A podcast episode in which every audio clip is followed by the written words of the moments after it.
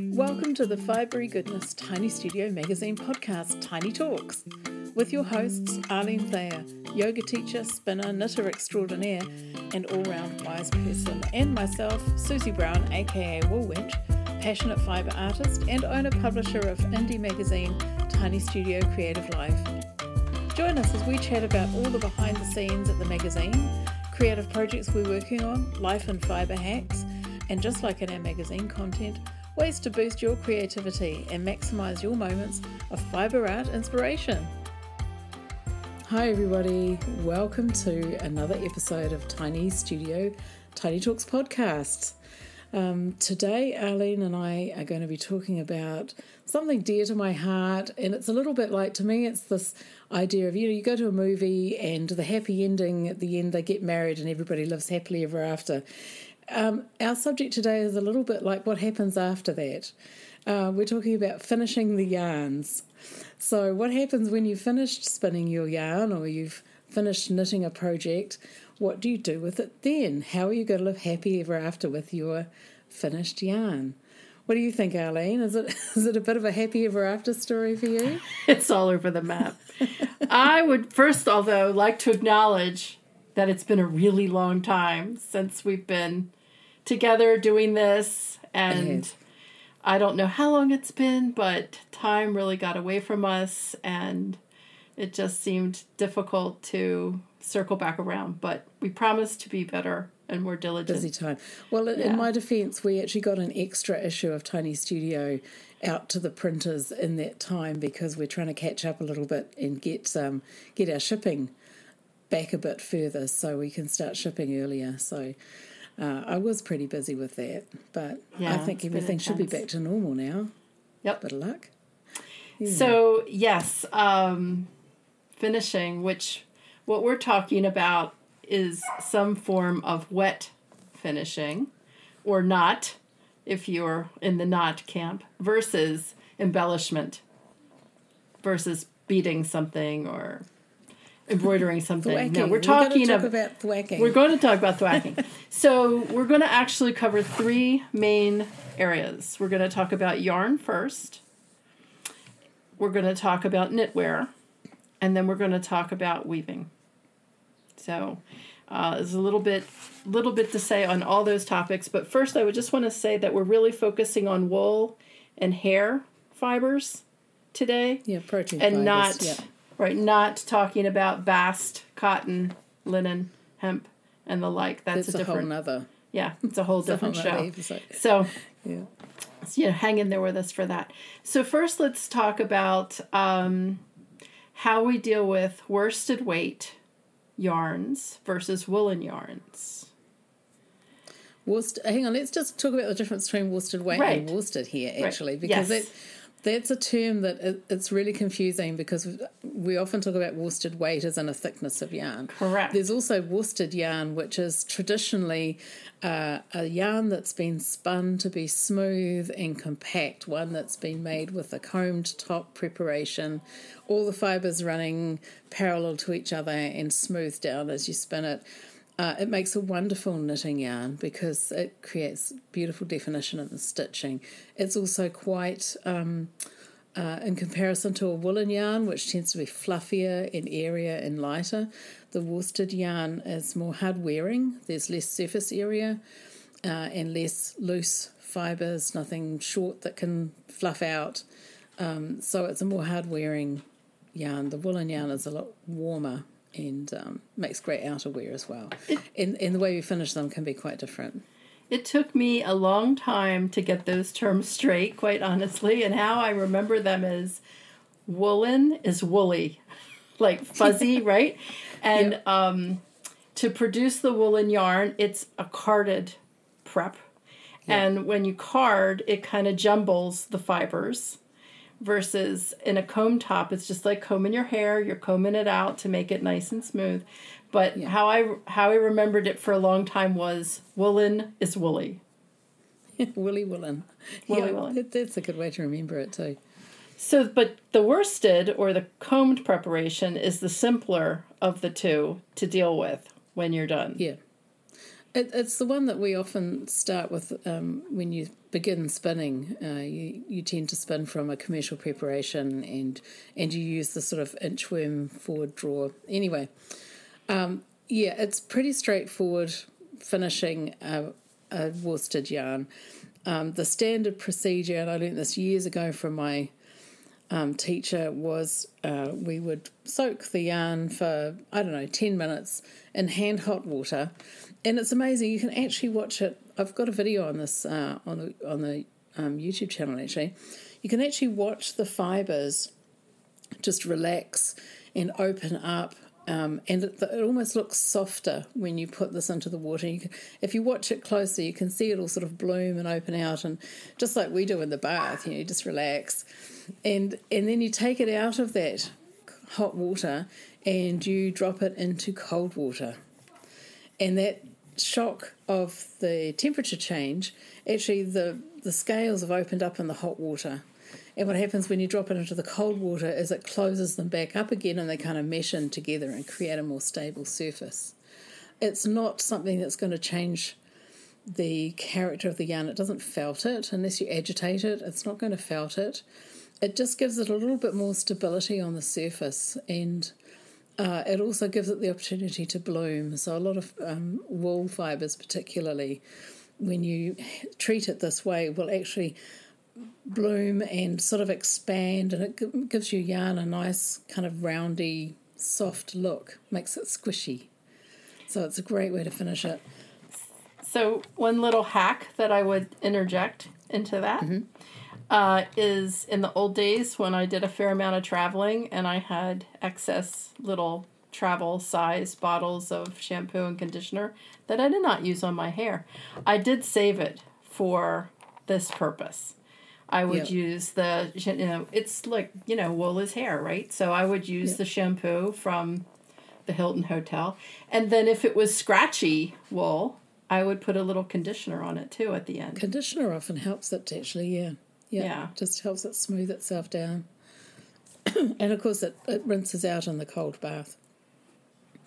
It also what it also does by putting a little bit of soap in the water, um, it just increases the absorption of the water into the fibre as well. So um, you could also use uh, wool wash, that kind of thing. But I, sure. I tend to use less rather than more mm-hmm. when I do that. Now, woolen, carded prep. What do you do there? Carded prep. Now that's interesting because the carded prep has long and short fibres, so it tends to have the you know the more ends sticking out of the um, of the yarn, and it's traditionally spun longer as well, so it's, it's just by nature a lot fluffier. And that's when we start to thwack. And this is the other thing my teacher told me years ago, and I was a little bit uncertain about whether I really wanted to beat my yarn. But thwacking is basically you take one end of your skein and you hit it against a wall. This is when it's wet. Hit it against a wall or some some solid surface, a bench top, um, remember, it's going to splash because it's wet when you're doing this. Um, it seems brutal. You don't have to do a lot of it. Like, you don't need to stand there for 10 minutes thwacking it. Give it a couple of thwacks, turn it, give it a couple more thwacks. And what this does is it actually enhances the fluffiness. And this also works if you if you're making a mohair yarn and you want to bring out the fluffiness of the mohair. Give it a good thwack, and it just lets all those ends loose in the yarn itself to pop out and give it that little sort of fluffy, woolly halo that it gets. So it seems brutal, but it actually makes the yarn more gentle. Sort of has the opposite effect. It doesn't make it um, hard. Let's go back to before the thwacking, when your um, the initial washing is taking place. So I had done a little reading about this um, this week, and one of the books that I was looking at this was interesting. It said to hot soapy water first, and yeah. then it said to get a sink plunger, mm-hmm. like to unclog, you know, and actually use the sink plunger on the yarn to sort of agitate it around a little bit. Yeah. Then put it in cold water, then back in hot water, use the sink plunger again, and then rinse it and spin out the water, and then do the, the smacking. Yeah. Is that well, necessary? yeah. All that? If if I'm going to thwack, I'll definitely do the hot cold first. That that's my process that I always do hot cold.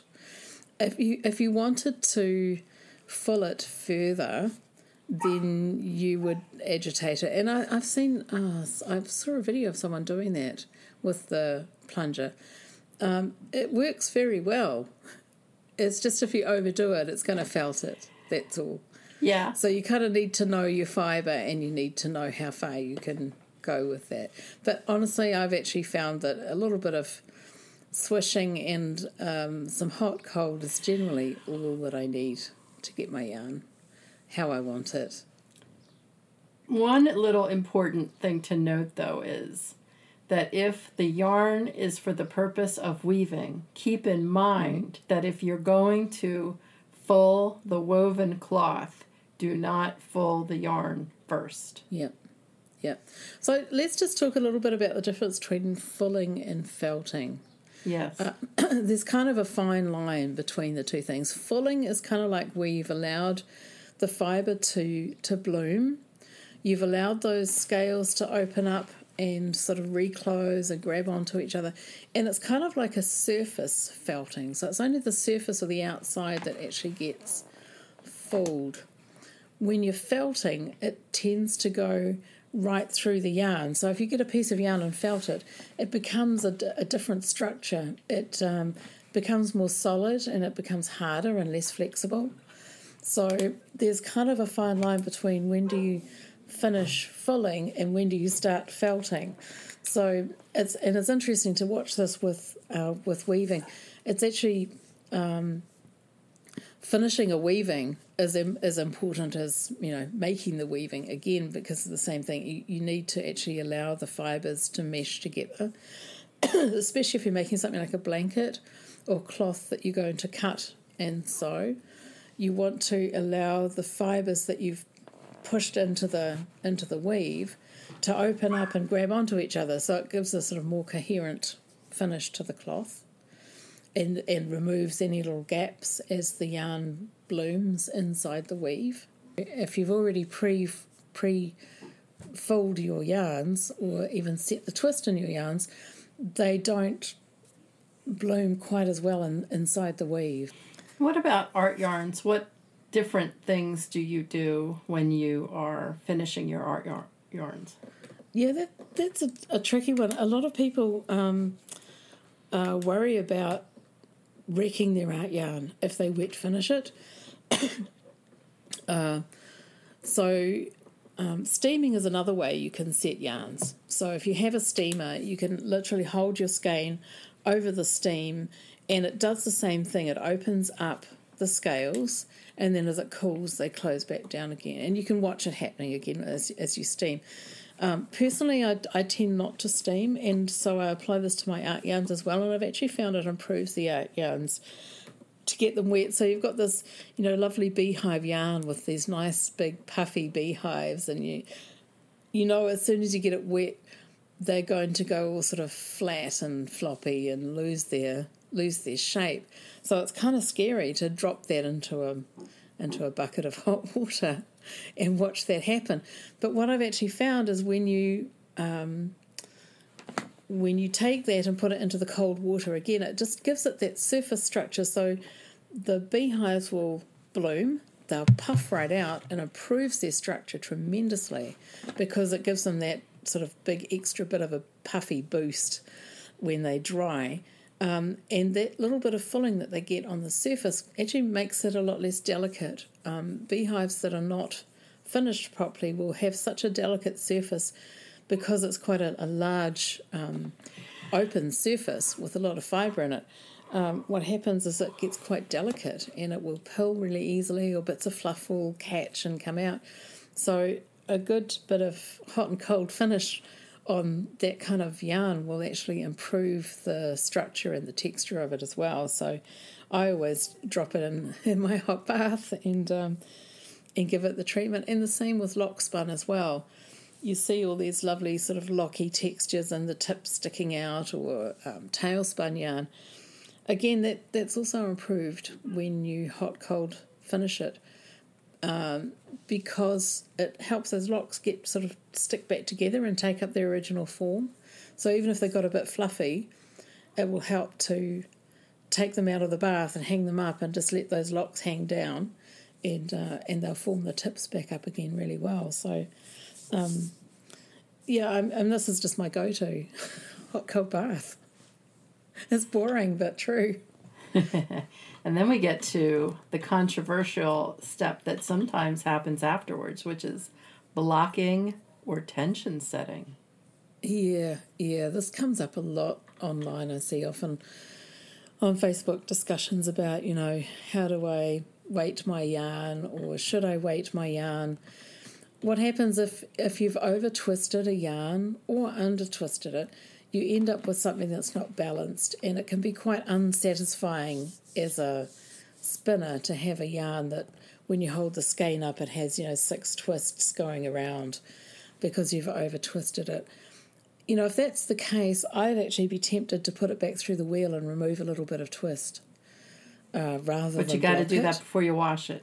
You do have to do it before you wash it, yeah. And and see that's oh, you could do it afterwards and then rewash it. Keep the tension on it might help. Um, sometimes you don't know until you've washed it whether it's balanced or not. If you've had the yarn, the singles sitting on the bobbins for two weeks, they will have actually lost a lot of their energy and a lot of that twist has relaxed. So when you ply it so that it looks well plied, it might come off the, the wheel looking over plied because it's lost the energy in the singles. When you wash that again, that energy comes back, it returns, and, and it will come out of the wash relaxed and balanced.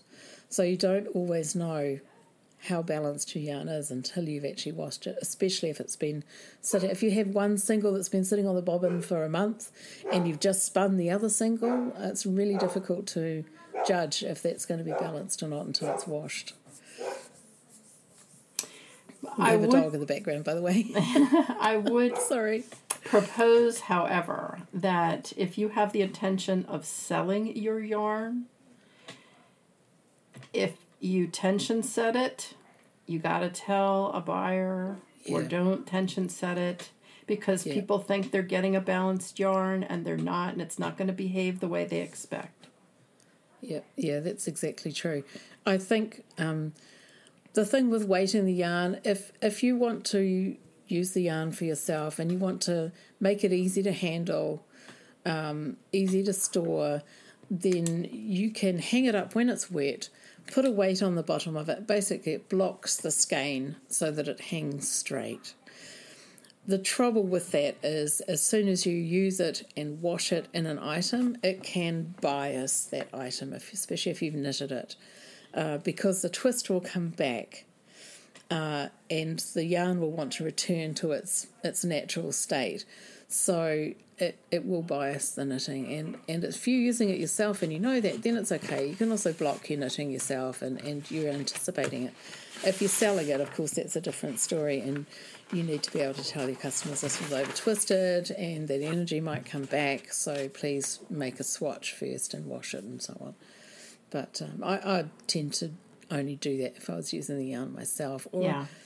uh, you know if you if you're weaving singles um, that would probably be the only time I would block some, uh, not block something, um, uh, set a, a, twist on a single before I weave it, just because it makes it easier to handle. So, but but also for you, I think you had said that singles is where you are most apt to full, uh, but not so much plied yarns. Plied yarns, I just give the hot cold. That's that's all they need. The singles, I've got a really cool trick for singles, and I learnt it from Pat Old, uh, one of our um, cleverest spinners here in New Zealand. Uh, Pat has a book out uh, called In a Spin. I'm not sure if it's still in print, but it's absolutely brilliant. It's got everything you ever need to know about making What's yarn. What's it called, Susie? It's called In a Spin by Pat Old. Uh, I can see if she's still got copies of it. um, it goes right through from you know washing your fibre, selecting your fibre, right through. It talks about woolen and worsted. It's got all the basic fundamentals, but then she gets into sort of really interesting things like how to uh, create a balanced single. She actually mentions in here that. Um, you know, she likes a challenge, and if someone says to her, "You can never actually take the energy out of a singles yarn," she wants to find out if that's true or not. And Pat is one of these people, she will experiment quite um, in a very structured way to figure things out. So, and she often comes up with these uh, sort of gems of, of information from her experimentation. So, you know, in a way, it's true. If you have a singles yarn, the twist is all going in one direction. No matter what you do with it, the twist is going in one direction. It's never going to be balanced out by twist going the opposite direction with the ply. However, Pat has developed, I don't, well, I don't know if she's developed it, but she's certainly shared this way that she's found for creating a singles yarn that doesn't have extra energy in it. It hangs as a balanced yarn, and when you wash it, the twist does not come back to it, so it remains balanced and stable. And what she does is she fulls it very slightly on the outside surface. And I've made a video to go with this, so I'll put a link um, with our podcast for anyone that wants to see. Basically, what she does is she gets the skein, puts it in water, she adds a bit of soap, uh, and then you take that skein and you put it on a, on a swift, and as as it's still damp, not dripping, but damp. Dripping is not fun. Um, and then you wind that off onto your niddy noddy or onto a ball winder, and as you're winding it, you're actually running your fingers over the surface of it. So one hand's winding, the other hand is smoothing that yarn. And what's happening is as you're running that yarn through your fingers, it's starting to just slightly felt the outside surface of it. And then it's a little time consuming. Then you return it to the Swift and you repeat the process. And I've found doing that twice is generally enough. It's amazing. You actually can see the yarn start to, to have this um, nice relaxed feel to it. The kinks disappear, um, it, it, smooths it off, it, it makes it very consistent as well. It really helps with any sort of inconsistencies in the twist. Um, and by the time you've done that a couple of times, you can take that skein off the knitting off the of the Swift, and it will hang like a beautifully balanced single. Um, I've done it. I had some fine singles, um, and I've done that like three or four times on on the single, and it just came out beautiful. And it's quite different from felting a single. If you felt a single, like with with a plunger in a sink and agitate it, the single actually becomes a lot more compact, and it feels different. It changes the feel of it. With this surface fulling running it between your fingers, it actually stays very soft because it's just on the outside that you're giving it this treatment. So um, that is a really, um, it's a slightly time consuming but really reliable way of treating a single so that it becomes manageable. It's, it's really a great, uh, a great method. And the only times I haven't used it is on like really big, bulky singles, but I don't see why it wouldn't work on that as well. Obviously, it also works best on feltable wool. So, um, you know, you wouldn't really want to do it with the down breeds you could use, um, you know, I've used it with Merino and Polworth and Corriedale, and it works particularly well with those. So, um, yeah, ho- hopefully um, anyone that's interested will, will pop over and have a look at the little video. It's just a five minute video showing the technique. Um, works really well. And the other thing that Pat goes on to in her book, which is really interesting and something I'm going to start experimenting with as well, is um, she's actually moves then on to actual felting. And she's done some experiments with felting things like, you know, hand spun boucle. What happens when you felt that? What happens when you felt um, uh, applied yarn or a th- or an auto wrapped yarn that has a thread around it that won't felt? What happens to that? So there's all kinds of experiments you can do to continue creating artistic yarns even after it's spun. I think that's mm-hmm. kind of a cool concept. That is cool. That is cool. Yeah people have a lot of fun with that idea. Yeah, yeah. A lot of lot of ways you can experiment.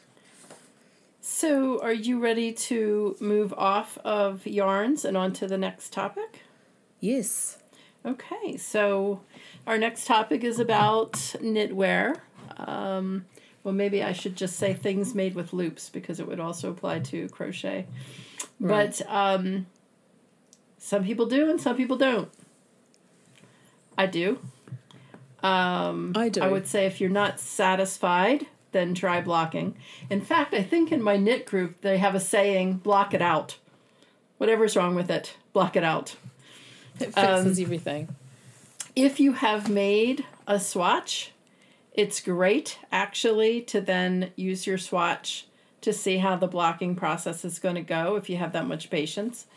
Uh, you can check for color fastness, yarn memory, heat tolerance. Is it going to shrink? Is it going to grow? So your swatch would help you there. Um, it's nice, you know, a lot of the things that we've already said about um, washing in uh, water. Uh, now you're now if you're talking commercial yarns, soap is important here because a little bit of soap because you've got oils, dyes, all kinds of things they put on the commercial yarns uh, that you want to start getting out gently start getting out. They do tend to yellow um, the colors. Um, so it's that's important. That step is important. Um, having something to lay the finished product on. Uh, some people use like old screens. I have a set of um, mats that I bought off of Knit Picks like 15 years ago that I'm still using. Rust proof pins are important. Um, if it's a fitted garment, you want to have the measurements handy, a tape measurement handy. And um, blocking wires is something some people love to use to help it with the shape. So basically, you know, much like we've talked about with yarns, you know, you're putting water into a tub, um, letting the garment soak, using a little bit of soap. Water should not be too hot. I was just going to say, coming back to the, you know, the color Yeah. bleed potential, and this is in hand spun as well as uh, commercial yarns. If you get it too hot, especially too hot and soap, um, it's likely you'll trigger some dye bleed. Yeah. So yeah. I wouldn't go more than hand hot Yep. with it. It doesn't mean that it's been badly dyed. It's just getting it back up to that temperature that it's dyed at. Right. Um, you know, the eighty degrees and so on. Um, it, you don't want it to bleed.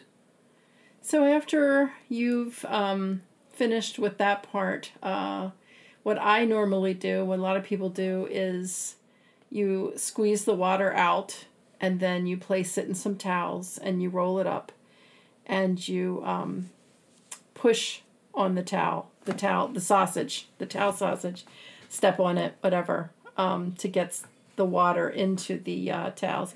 Another thing that's kind of nice to have is they sell these small portable spinners um, that you can put your item in. You plug it in, you close the lid. It's got a tube at the bottom that has to be like fed into a sink, and then you maybe set it for five minutes or what have you, and it spins, and it's only for Yeah. the purpose of spinning out water. So it's like a centrifuge. We, we got one. I had one in Holland. It was great. Uh, apparently, it was something they used to use there a lot for camping, and so you could pick one up for like 10, 10 euros um, Mm-hmm. secondhand. And so it was one of the best things I ever bought. So good. Um, and then you you know you lay it out and you let it dry and so in terms of the laying out part uh, you know that's where your rust proof pins come in you know you're shaping the garment and pinning it down to your surface where you're going to dry it. Um, and then you wait. Wait till it's dry. And uh, it I, I don't see why people i understand it's a matter of patience but like for even a shawl, a lace shawl, it is so different before it's blocked. It's so different and it's so beautiful after it's blocked. You know, it's relaxed, it's open, it's You see all it makes all the difference in the world. Pattern. So now I knit a lot of socks, so I wanted to interject a few things about my history of sock blocking.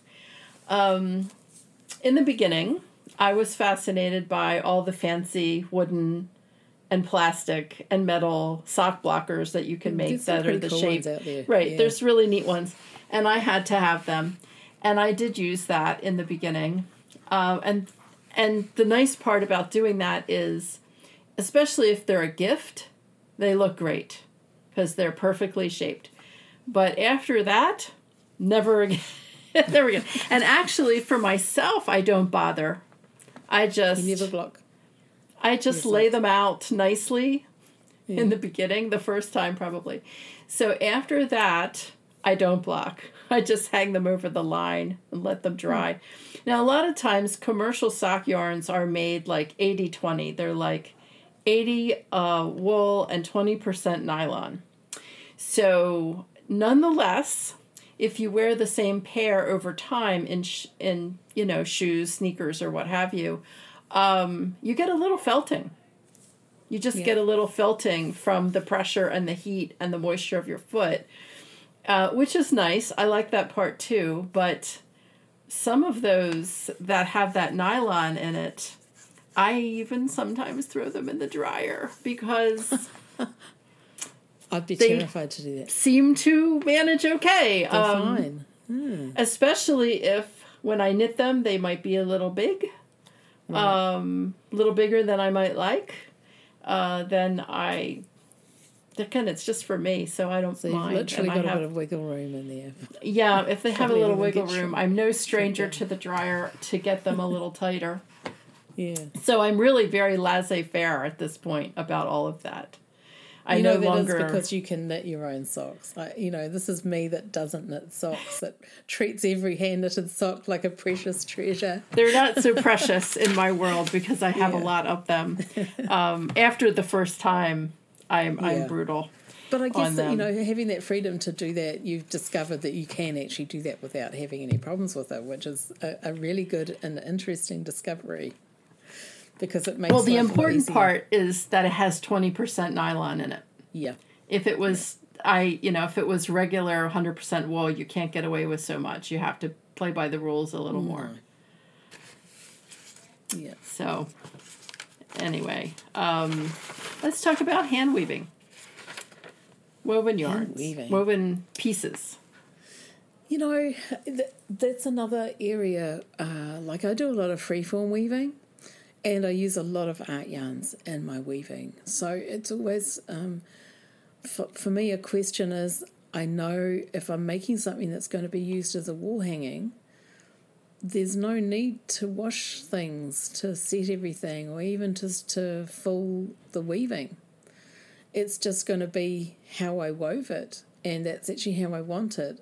If I've got a lot of art yarns in my freeform weaving, I don't necessarily want to put that through the washing machine and and full it like I would if I was making cloth. Um, it's just going to go up on the wall, and it's never going to be washed again. Hopefully, um, and then everything stays put and i keep the definition between every different bit of yarn in there. Whereas if you if you full it um, you lose some of that definition in in the yarns that you've used. So um, it's really a very individual thing with hand weaving if it's going to be washed and fulled or not.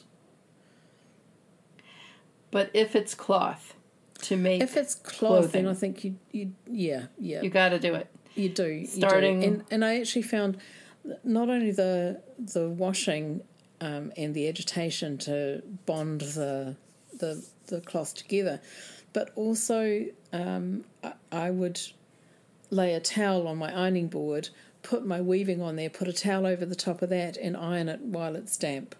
And that Do you a actually to it as move well. the iron back and forth, or are you just talking about laying the iron down in Um, spots and uh, moving because I put a towel over the top of the weaving as well. I'm really- the you iron really iron. forth Interesting. And literally just ironing it, and it really it smooths it out, it flattens it, and it just gives it a nice surface. I don't Mm-hmm. know if this is something that everybody does. It's something I was told was a great idea, and it works really well for me. Um, so for the cloth, definitely that that um, See, because I wouldn't of the move the iron back and forth. what's that? I, I wouldn't move the iron back and forth, even with the protection of the towel. Yeah, I would be more apt to just just press press down and Yeah. pick up and move on. Yeah, Um, So the cloth, if it's if it's cloth for a garment, it's not going to re- reach its full potential without the wet finishing. Mm. Uh, and that includes if it's commercial yarns, you've got to start with some type of a scour, like we just talked about, to remove those oils and waxes. Um, and that will improve the drape and the handle, that particular process, and then going on to agitation that we've already discussed. Um, and agitation with the with woolen cloth could mean not just agitation like swirling it around, but it could also be pounding, pressing, Yeah. uh, stepping on it. What's that Yeah. term? Waulking, W A U K I N G. W A U. Yeah. So this is myself. actually of all like the things that we do in fiber. This is the one that makes me feel the most connected to history. The history Yeah. is dealing with the wool, woolen cloth in the same way that it would have been done, you know, 500 years ago. And then finally, we just talked about a minute ago compression with heat, uh, which, if you were to do that right on the cloth without pr- the protection of your towel, you could create a shine that you do not want. Yeah. Yeah. Yeah. So that's the point of that. Yeah. That that waulking the cloth one, there's that lovely video that goes around Facebook every once in a while of those women. Yeah. Is it in And Scotland? with the song. And, and Yeah. yeah, yeah they've, they've got the song that goes with it and the rhythm and they're passing this cloth. And I guess, you know, for them, especially in, in the northern parts of the UK, it gets so cold. They really, really want that to be well meshed cloth that's nice and thick and doesn't let the breezes through. So they're really looking to, to felt it down and, and make it into something that's going to be super warm. You can see how that would Yeah. work really well with that kind of method. Yeah, they say that um, it helps the quote the yarns find their proper place in the weave structure. I thought Yeah. that was an interesting way of looking at it.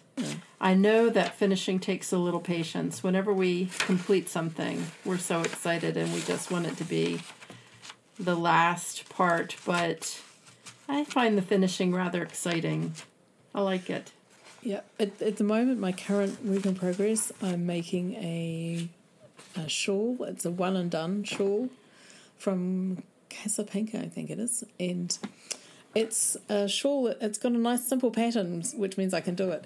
Um, and it's got a, a knit three, purl three rib, the whole thing. Uh huh. So it's quite kind of, you know, stretchy and and lumpy at the moment as that rib's doing what it's supposed to do. It looks great, but I really want to finish and block it to see how it's actually going to look. I, you know, I'm knitting it and, and I'm looking at it now and sort of trying to stretch it out to see how it's going to look when it's done. So that's something I'm really looking forward to is actually um, wet finishing it and blocking it. I'm um, working on your Christmas present. Ooh, oh, that's exciting. I got organized this week and I It's I, very I organised. determined what I because I have to get started early because I have so many different people that I make things for, and I have to come up with new ideas every year. and um, especially uh, my husband and I have a tradition that we do always make something for each other for Christmas. Yeah, that's really and nice. the the one rule is you're not supposed to spend any money. So um, I typically make him socks for Christmas. So I do have to get out in front of that.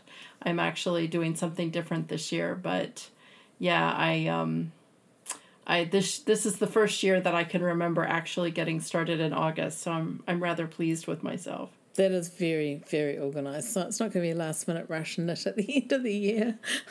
No, but I have to do yours first because I have to leave so much time for it to get there. Oh, yeah, yeah, the shipping is slow. But, you know, you do have a little bit of leeway knowing that I'm actually always late getting anything. This is true. This Your true. Christmas present usually arrives for like Valentine's Day, right? Yeah, it comes sometime. It's always worth the wait. Uh, it's nice to be able to make things. Actually, remember we did a, a blog post uh, a few years back about um, gifting handmade items. And perhaps Yeah. we should come back with a, a podcast about that because We should. We have rules. Yeah, I mean, people that make things, we love to give, you know, something we've made to other people. But you you got to choose the person well, don't you? You got to choose someone you know is going to appreciate all that time you put into it. Yeah, Yes, All right. Well, I think at the moment we are waiting on shipping next week for our next issue of Tiny Studio Creative Life magazine. So that's kind of exciting happening at the moment. Mm. And it's the dark side, right? We have a cunning plan. Yes, it's the dark side is the theme. I'm really looking forward to sharing this magazine. It's got some wonderful articles, really inspirational stuff about not just about the dark side, it's about inspiration in the dark. We've got a, a lovely article from Solene about that. We've got um, someone's guilty pleasures. I was going to say, I know one somebody that did some true confessions in that episode in that issue. It's brilliant. And we've got some rule breaking as well. Like, you know, I, I, I tend to like breaking rules to find out what will happen, and I'm not the only one. Uh, um, Debbie Held has also written an excellent article on breaking rules with projects, which is very cool. And so there's a really good variety. And, and my cunning plan is I'm actually sh- shipping the uh, New Zealand and Australian um, issues first. It took so long to get here now, this, this first issue. Of course, with the first print issue, we, we didn't know how long it was going to take. We had estimates. And at the moment with COVID, those estimates are very vague. So we didn't really know. They've just started arriving with issue 11 in New Zealand now, so it's pretty exciting. And I'm already getting ready to send out the next one. So hopefully by probably issue 14, 13, 14, we will have our, our shipping worked out so that everyone gets it around about the same time.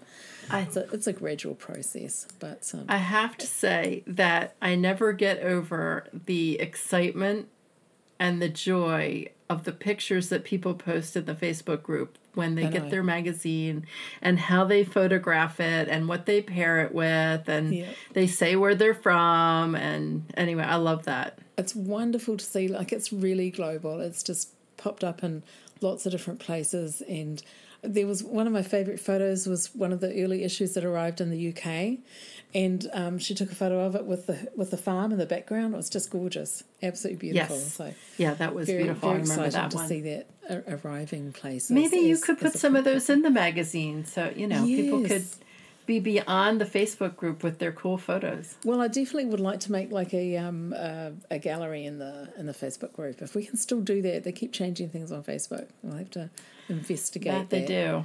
That yeah, they but it'd be nice to have a collection of them.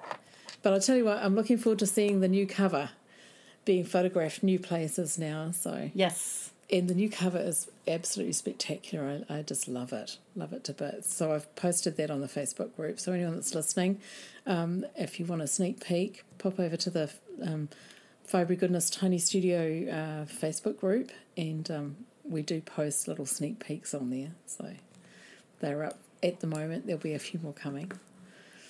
So well, I think we're done, and, and hopefully we'll be Yes. back properly in a month's time.